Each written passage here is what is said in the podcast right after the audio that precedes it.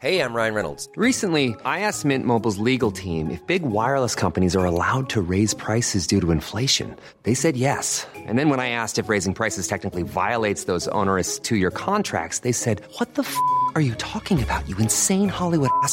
So to recap, we're cutting the price of Mint Unlimited from $30 a month to just $15 a month. Give it a try at mintmobile.com slash switch. $45 up front for three months plus taxes and fees. Promo for new customers for limited time. Unlimited more than 40 gigabytes per month. Slows. Full terms at mintmobile.com.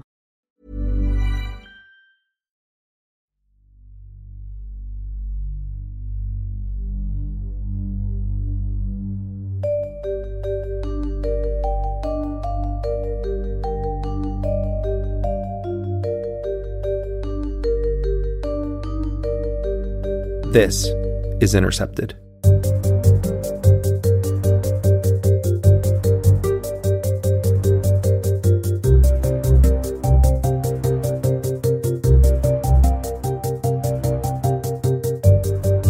I'm Betsy Reed, editor in chief of The Intercept.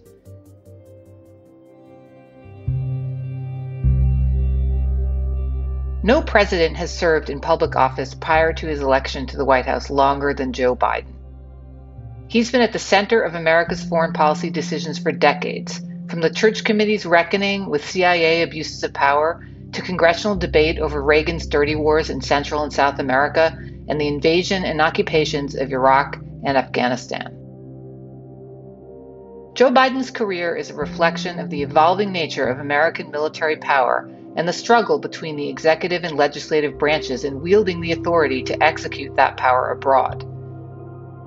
Our editor at large and senior correspondent Jeremy Scahill and reporter Murtaza Hussain asked the question What if you went back and looked at every foreign policy decision Joe Biden made, every single one? Would you be any closer to understanding him? Does a Biden doctrine exist? Their resulting investigation is called Empire Politician, and it's a detailed examination of the past 50 years of Biden's decisions. This project is a result of painstaking research. In many cases, the historical record of Biden's role in important episodes has all but vanished. Reconstructing it required poring over hundreds of pages of archival copies of the congressional record to find raw transcripts of his words.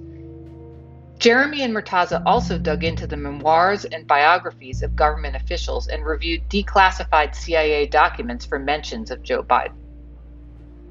You can find a link to Empire Politician, encompassing more than 50 separate articles, in today's show notes. Intercepted lead producer Jack D'Isidoro spoke to Jeremy and Murtaza about this project. Joe Biden is an unprecedented president of the United States. There's the obvious things, you know, at 78 years old, he is the oldest person ever sworn into office. And back in 1972, when he ran for the US Senate and wins, he ends up being sworn in at the age of 30, which made him one of the youngest people ever elected to the United States Senate.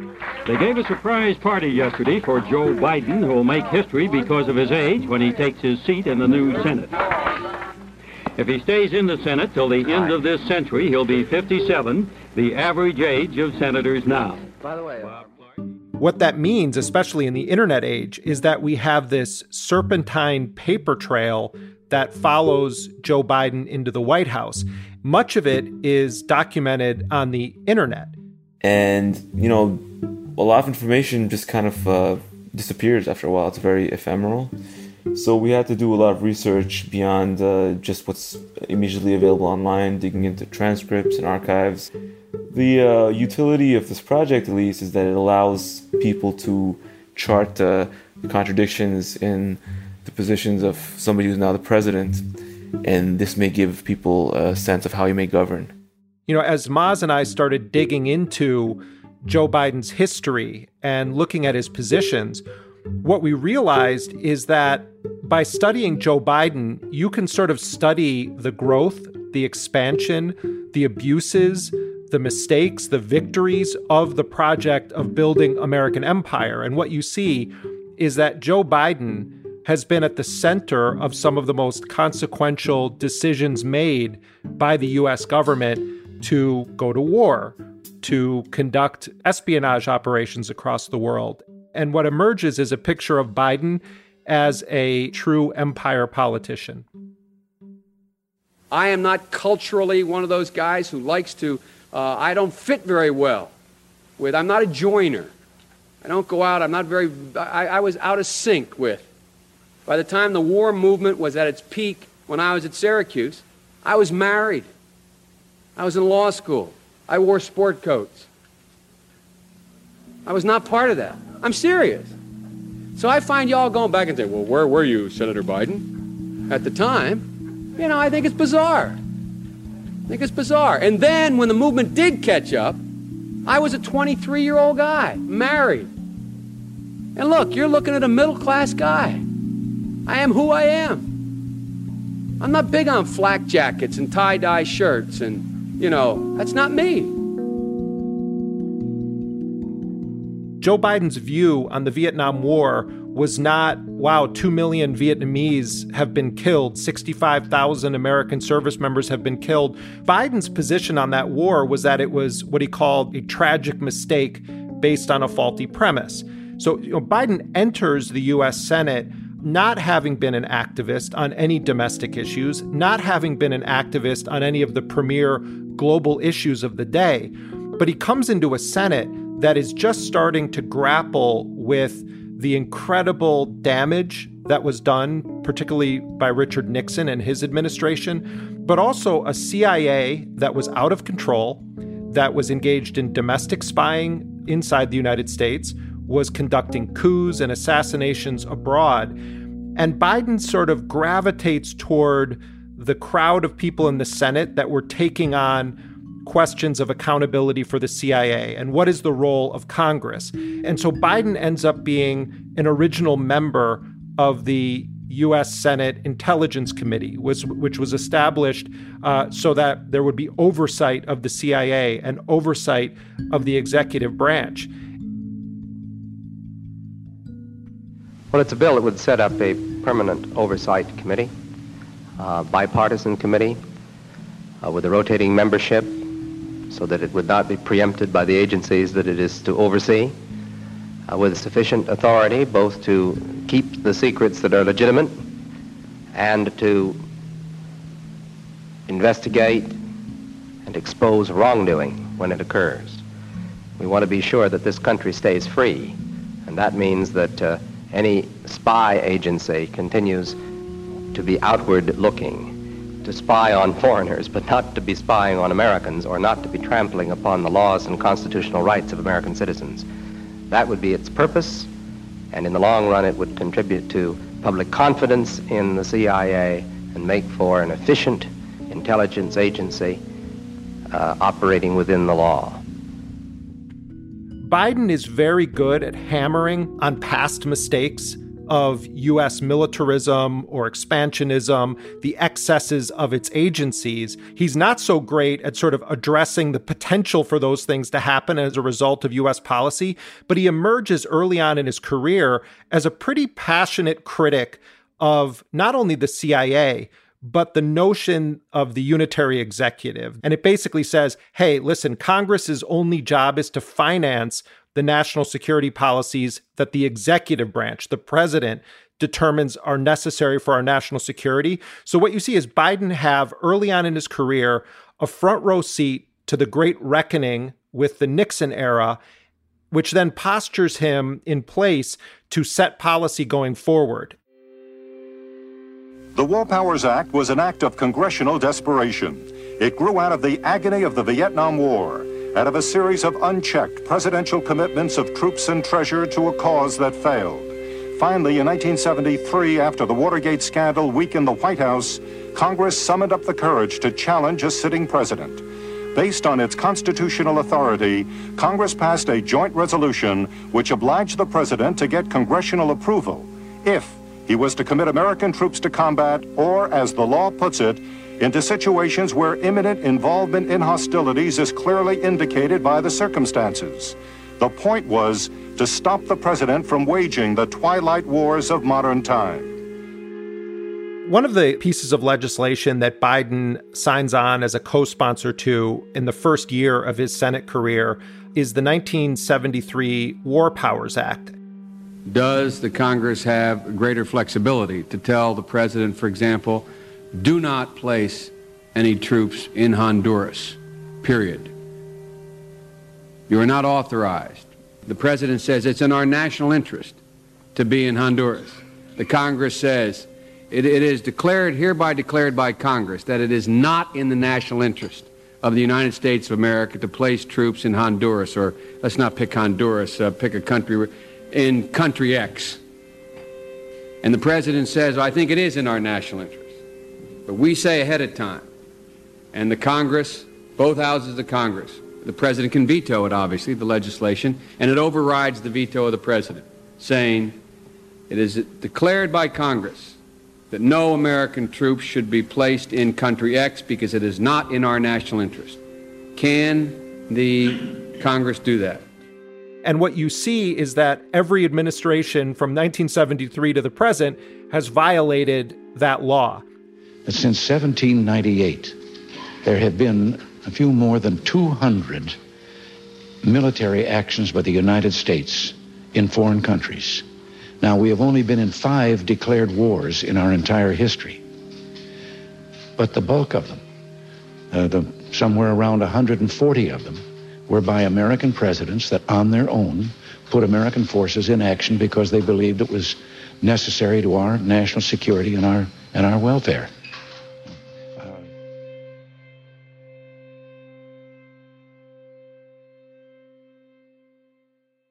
Biden becomes this really passionate, dedicated proponent of congressional authorities over the executive branch. When Reagan gets into power, the premier issues of the 80s were, on the one hand, Iran Contra, and on the other hand, Reagan's support for death squads and right wing dictatorships in Central and Latin America. Considering what, what you've just said about Nicaragua and your past statements about how it is a staging area there, doesn't the United States want that government replaced? And is there anything that you you feel that we should be doing within the law to to uh, have that government in Nicaragua replaced with a democratic one? We, of course, as I said, uh, anything that we're doing is aimed at interdicting these supply lines and stopping this uh, effort to overthrow the El Salvador government. But um, uh, what I might personally wish, or what our government might wish, uh, still would not justify us violating the law of the land. You're not doing anything to overthrow the government. Uh, no, there. because that would be violating the law.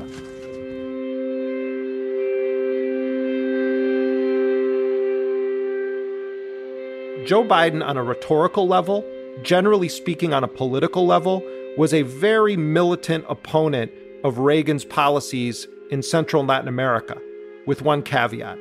Biden consistently tried to find ways to support Reagan by getting him to agree to certain adjustments of policy or to link certain aid to human rights questions. Biden was willing to support Reagan's aid to the Contra death squads in Nicaragua if there would be certain conditions placed on how the Contras would use that funding. I yeah. believe we have so botched this policy so botched the opportunities to move on the Sandinista government in a way that puts genuine regional pressure on them, genuine world pressure on them. I think we've made their game for them by not being very bright and smart about how we have gone about it. I understand, I just want to make sure we understand the basis upon which we disagree, and that I understand that the sine qua non to your whole policy requires that military peace. And that you're talking about that bringing about a result, hopefully, in the two to four year time frame. Um, and I just think that that is, uh, that is not at all realistic, absent a significant, a significant change in the amount of aid and what we're willing to back that aid up with. I see no evidence to indicate that that's not correct. Senator, I think there's another Some politicians say no money to the Contras. They are a death squad under any circumstances. Not Joe Biden. He would say, well, Reagan, I guess, has a right to try to finance this death squad. So let's see if we can't tinker with it and make it acceptable to me.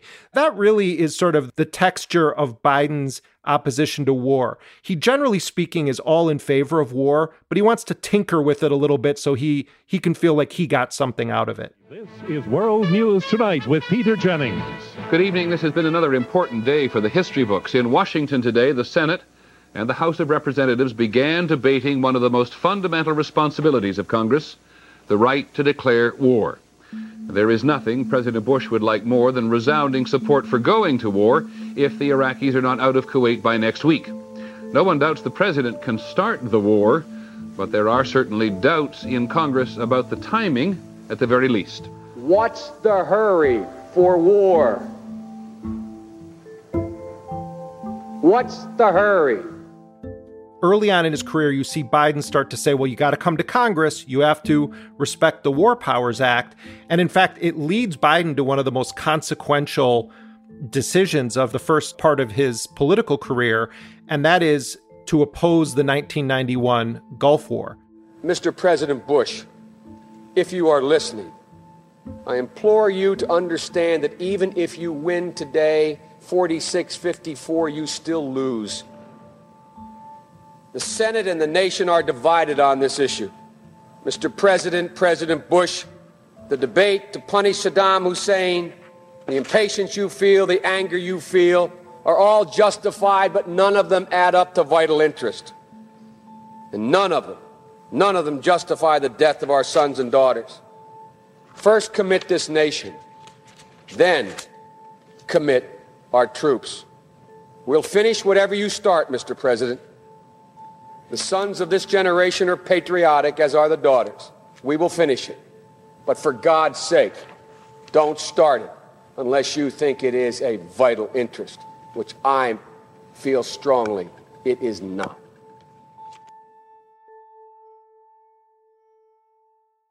Well, soon after that war is launched, and in a way it was a made for TV war, it was largely speaking an air war it became a very popular propaganda moment in the history of the American empire.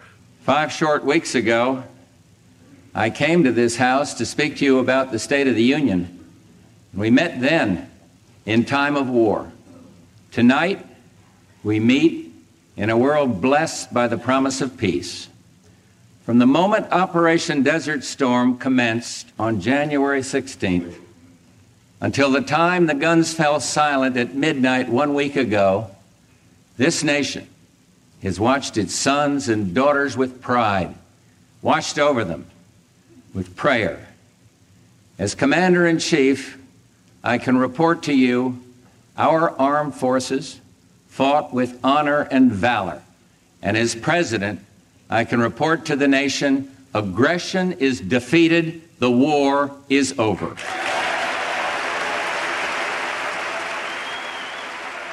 And so Biden then realizes he's made a political mistake. He voted against a war that, in his perception, turned out to be a good war, a popular war. And at that moment, in the immediate aftermath of the Gulf War, you see the start of the transformation of Joe Biden into the very hawkish, powerful senator that he would then be for the rest of his time in the United States Congress.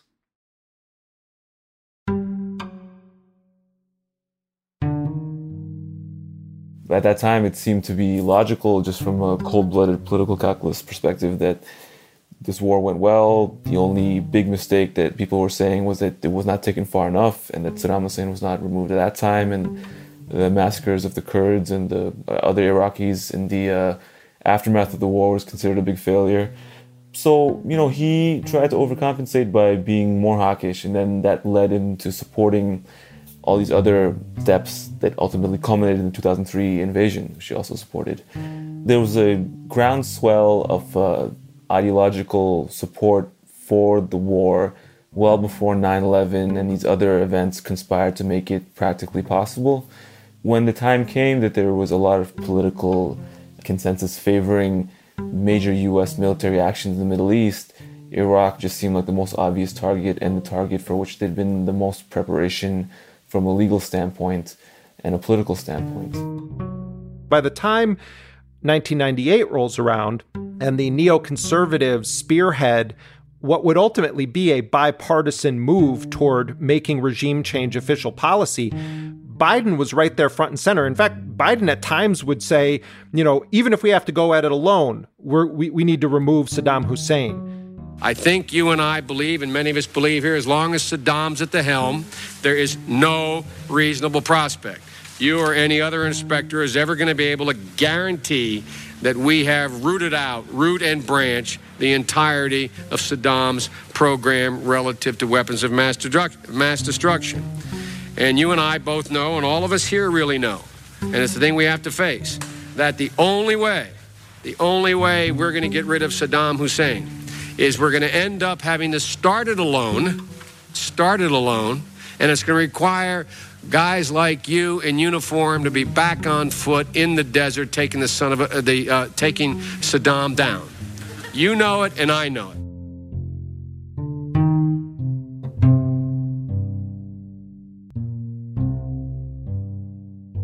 To liberate Kuwaiti prisoners or to end Saddam Hussein's regime. It was not clear whether the rationale for action was to enforce the UN Security Council. Biden characterized his support for the uh, legislation leading up to the Iraq War as effectively a tool of preventing the war from happening or providing the U.S. with more leverage, or the Bush administration with more leverage to forestall an eventual conflict in Iraq. Saddam is dangerous. The world would be a better place without him.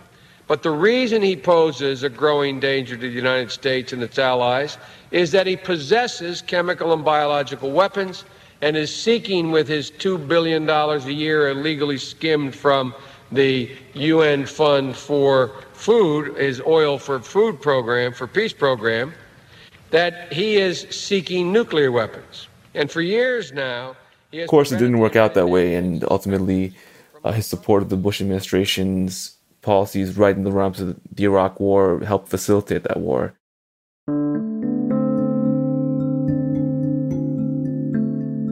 Some of my own party have said that it was a mistake to go to Iraq in the first place and believe that it's not worth the cost, whatever benefit may flow from our engagement in Iraq. But the cost of not acting against Saddam, I think, would have been much greater. And so is the cost and so will be the cost of not finishing this job. The President of the United States is a bold leader and he is popular. The stakes are high and the need for leadership is great.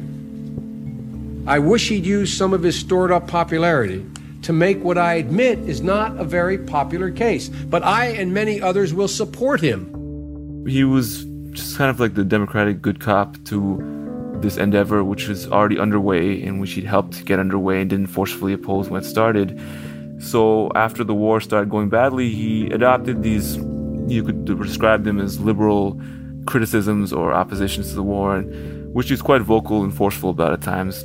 There is no plan. We went to war with too few troops. We went to war unnecessarily. We went to war with these men and women ill equipped. They're coming home ill served. It's about time we have the courage to stand up and say to the President, Mr. President, you have not only put us in harm's way, you have harmed us. You have no policy, Mr. President. I'm so tired hearing this floor about courage. Have the courage to tell the administration, stop this ridiculous policy you have. We gave the president specific authority, which is our responsibility. It was to take down Saddam if need be. It was to get rid of weapons of mass destruction that did not exist. And it was to get compliance with the UN resolutions. Every one of those have been met. Saddam is dead. There were no weapons. And Iraq is in compliance with the UN. So if you want to be literal about it, his mission no longer has the force of law.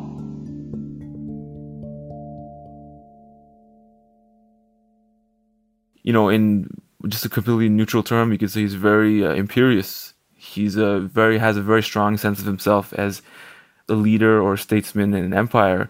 So he had these very bold and uh, dramatic proposals, which were offensive to many Iraqis at the time of uh, partitioning the country, uh, significantly redrawing the map, and changing what the composition of Iraq in the future. And he did propose a full partition on ethnic lines between the Sunni, Shias, and Kurds. So you must decentralize. You must separate the parties within the context of a limited federal government. You must give them control over the fabric of their daily lives, starting with their own physical security. If you do not do that, in my view, there is zero possibility.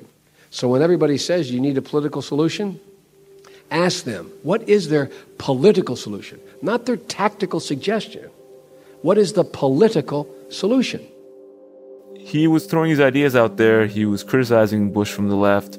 He was trying to downplay the fact that he'd supported the war beforehand, all in the effort of effectively positioning himself well for the next political test to come, uh, which wound up being 2008 when he was the vice president for Barack Obama. Iowa is fiercely protective of its position in the driving seat of the White House race. It's a role many voters take seriously, holding candidates to account, including this exchange with veteran Democrat Senator Joe Biden. Did you vote for the war? I did vote. I did not vote for the war. No, here's what we voted for. If you thought we were going to be there for 10 years, and we were going to have this kind of devastation. How on earth could you vote for that war? Well, I don't. I don't understand. You want me to explain? Yeah, I do. Well, good. He's managed to very effectively play both sides of the game at very important moments. And Iraq was a very difficult thing to be on the wrong side of, and he tried to make the best of it after it happened.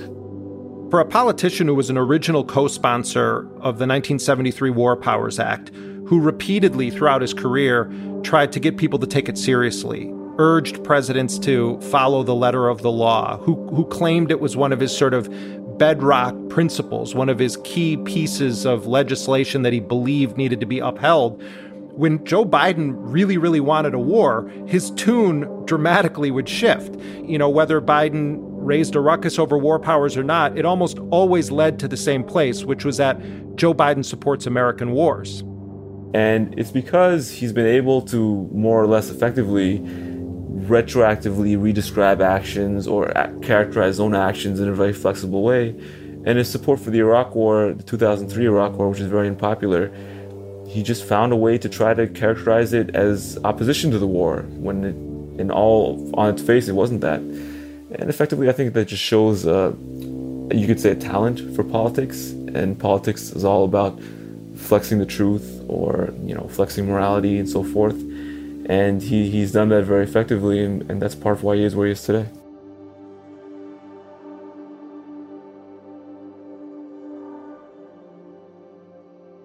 I'm now the fourth United States president to preside over American troop presence in Afghanistan. Two Republicans, two Democrats. I will not pass this responsibility onto a fifth. After consulting closely with our allies and partners, with our military leaders and intelligence personnel, with our diplomats and our development experts, with the Congress and the Vice President, as well as with Mr. Ghani and many others around the world. I've concluded that it's time to end America's longest war. It's time for American troops to come home.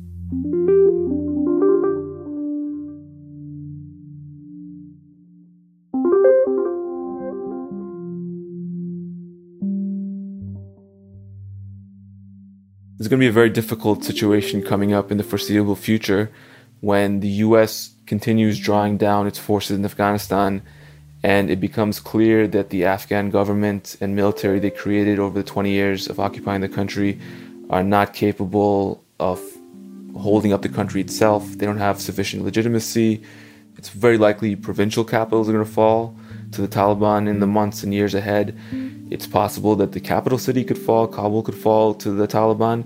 And this is going to be very embarrassing to the US because it's undeniable that this entire project and all the lives wasted and all the resources wasted will have been for no constructive purpose. It would have been better off just negotiating with the Taliban in 2001 as opposed to setting up this gigantic edifice which is now going to collapse in this very bloody spectacle. It's going to be something potentially like the fall of Saigon or what happened when the Soviet Union withdrew from Afghanistan uh, at the end of their occupation. And within a few years, Najibullah, who was their puppet leader of the country, was executed in Kabul by groups which you could describe as forerunners of the Taliban. So effectively, that's going to happen in the near future. So the question is: Is the U.S. going to carry out airstrikes to prevent that from happening? Are they carry out drone strikes to prevent that from happening? Are they going to conduct raids? Are they going to continue trying to prop up the Afghan government from afar? It's really unclear. It's not very obvious. It's not an easy decision in, in one sense. I, I think that the whole project in Afghanistan was such a disaster in the sense that if you're going to stay there forever, just stay there forever. If you're not going to stay there forever, you know that, and everyone else knows that, you're just forestalling and creating this gigantic uh, catastrophe, which is going to, it's now on the verge of happening. I think that inevitably there's going to be a very terrible and uh, tragic scene which plays out in the years to come.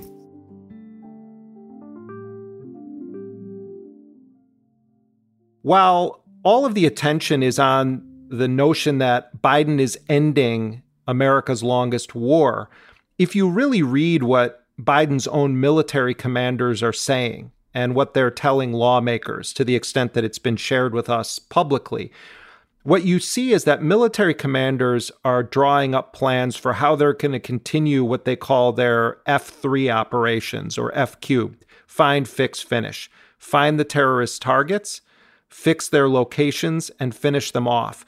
And so, what you're starting to see is military commanders saying, we're now reviewing options with the White House for how we can keep a force, maybe not inside of Afghanistan, but just outside of Afghanistan so that we can respond to events inside the country. And I think that this is one of those policy areas where if a scenario that Maz, I think rightly says, is a possibility plays out, the Taliban fully consolidate their power in Kabul and they run out the internationally backed forces there that have largely been uh, surviving because of the U.S. presence, you could have Biden facing uh, a situation where there will be demands for him to re enter Afghanistan, not just in a kind of occasional surgical strike, cruise missile, drone strike, but to say you need to reverse course. And how Biden handles that is going to be really interesting. If this was the 1990s, you could see a scenario where Biden says, Yep, we pulled out a bit too early. We're going right back in to finish the job. The political winds have changed. Questions of war powers, the war in Afghanistan, what Biden will do if his policy goes completely south, to me, they're total wild cards now, and he's facing a totally different political environment than any of those that have existed at other phases of his career.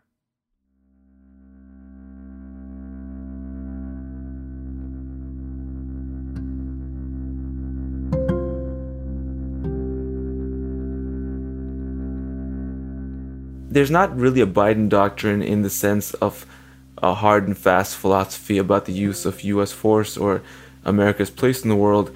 That said, he is a product of you know many many generations of American leadership in the world, and he looks at the world probably quite differently from many people who are a generation or two or three younger than him.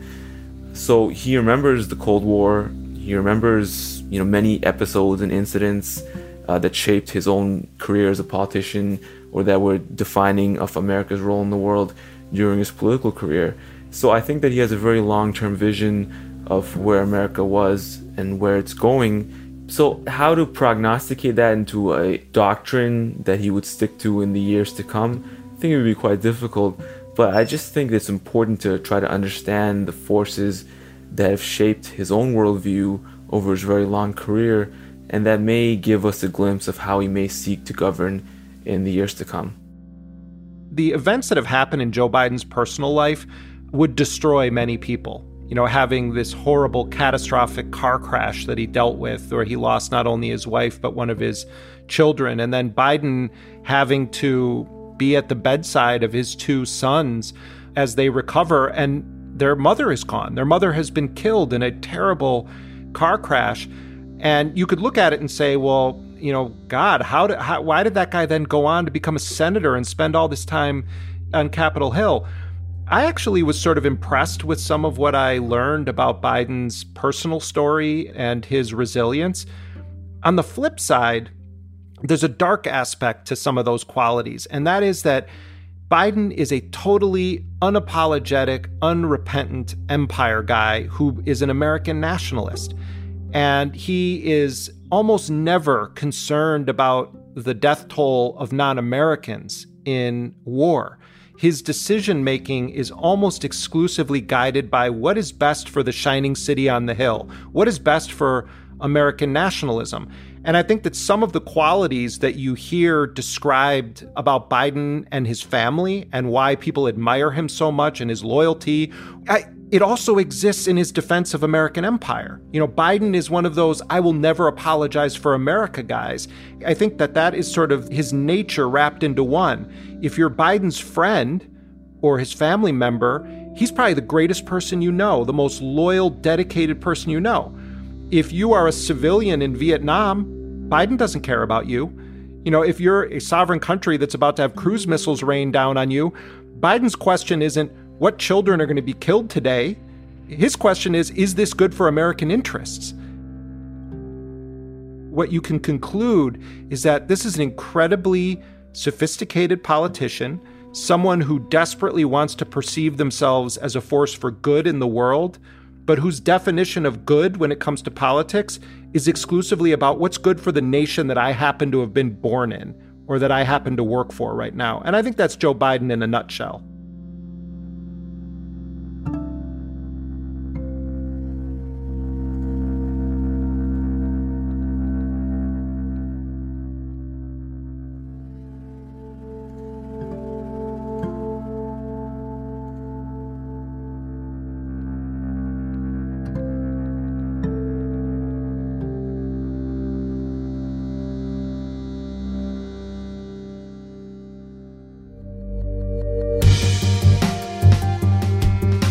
And that does it for this episode of Intercepted.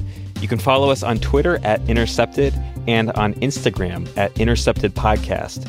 Intercepted is a production of First Look Media and The Intercept. Our lead producer is me, Jack D'Isidoro. Supervising producer is Laura Flynn. Betsy Reed is editor in chief of The Intercept. Rick Kwan mixed our show. Our theme music, as always, was composed by DJ Spooky. Until next time, I'm Jack D'Isidoro.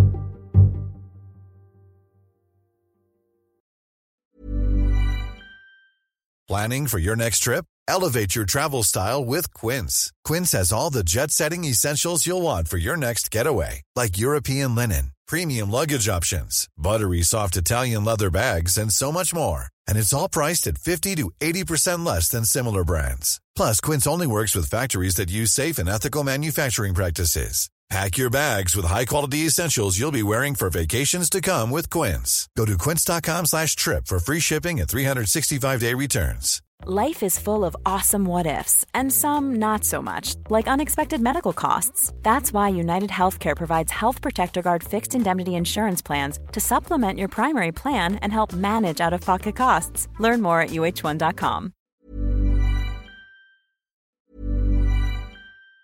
Even on a budget, quality is non-negotiable. That's why Quince is the place to score high-end essentials at 50 to 80% less than similar brands. Get your hands on buttery soft cashmere sweaters from just 60 bucks, Italian leather jackets, and so much more. And the best part about Quince, they exclusively partner with factories committed to safe, ethical, and responsible manufacturing. Elevate your style without the elevated price tag with Quince. Go to quince.com slash upgrade for free shipping and 365-day returns. Ever catch yourself eating the same flavorless dinner three days in a row?